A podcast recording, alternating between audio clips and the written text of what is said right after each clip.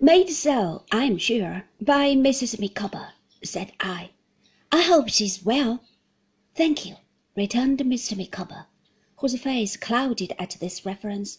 She's but so-so, and this, said Mr. Micawber, nodding his head sorrowfully, is the bench, where, for the first time in many revolving years, the overwhelming pressure of pecuniary liabilities was not proclaimed, from day to day, by importunate voices declining to vacate the passage, where there was no knocker on the door for any creditor to appeal to, where personal service of process was not required, and detainers were merely lodged at the gate. Gentlemen, said Mr. Micawber, when the shadow of that ironwork on the summit of the brick structure has been reflected on the gravel of the parade, I have seen my children thread the mazes of the intricate pattern, avoiding the dark marks. I have been familiar with every stone in the place. If I betray weakness, you will know how to excuse me. We have got on in life since then, Mr. Micawber, said I. Mr. Copperfield, returned Mr. Micawber bitterly, when I was an inmate of that retreat, I could look my fellow man in the face and punch his head if he offended me. My fellow man and myself are no longer on those glorious terms. Turning from the building in a downcast manner, Mr. Micawber accepted my proffered arm on one side and the proffered arm of Traddles on the other, and walked away between us.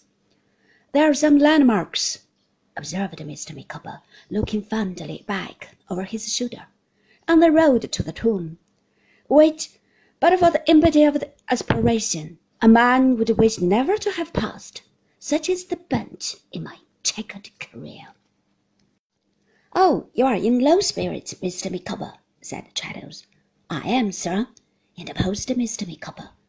I hope, said Traddles, it is not because you have conceived a dislike to the law, for I am a lawyer myself, you know. Mr. Micawber answered not a word. How's our friend Heep, Mr. Micawber? said I, after a silence. My dear Copperfield, returned Mr. Micawber, bursting into a state of much excitement and turning pale. If you ask after my employer as your friend, I am sorry for it. If you ask after him as my friend, I sardonically smile at it. In whatever capacity you ask after my employer, I beg, without offence to you, to limit my reply to this that whatever his state of health may be, his appearance is foxy, not to say diabolical. You will allow me, as a private individual, to decline pursuing a subject which has lashed me to the utmost verge of desperation in my professional capacity. I express my regret for having innocently touched upon a theme that roused him so much. May I ask, said I, without any hazard of repeating a mistake, how my old friends Mr. and Miss Wickfield are? Miss Wickfield, said Mr. Micawber, now turning burning red, is, as she always is, a pattern and a bright example, my dear Copperfield. She's the only starry port in a miserable existence. My respect for that young lady, my admiration of her character, my devotion to her for her love and truth and goodness. Take me, said Mr. Micawber, down a turning, for, upon my soul, in my present state of mind, I'm not equal to this. We wheeled him off into a narrow street, where he took out his pocket handkerchief and stood with his back to a wall. If I looked as gravely at him as Traddles did, he must have found our company by no means inspiriting.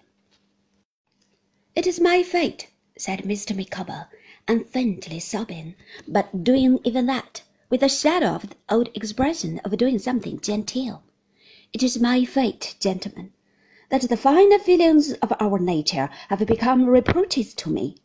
My homage to Miss Wickfield is a flight of arrows in my bosom. You had better leave me, if you please, to walk the earth as a vagabond. The worm will settle my business in double quick time.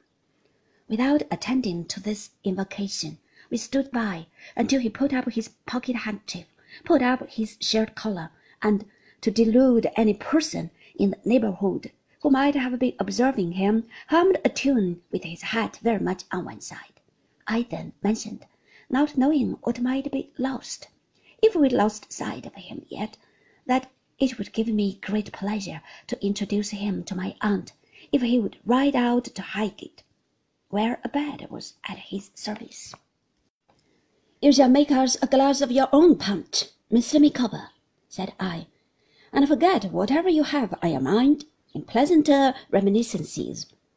Or, if confiding anything to friends will be more likely to relieve you, you shall impart it to us, Mr. Micawber, said Traddles prudently.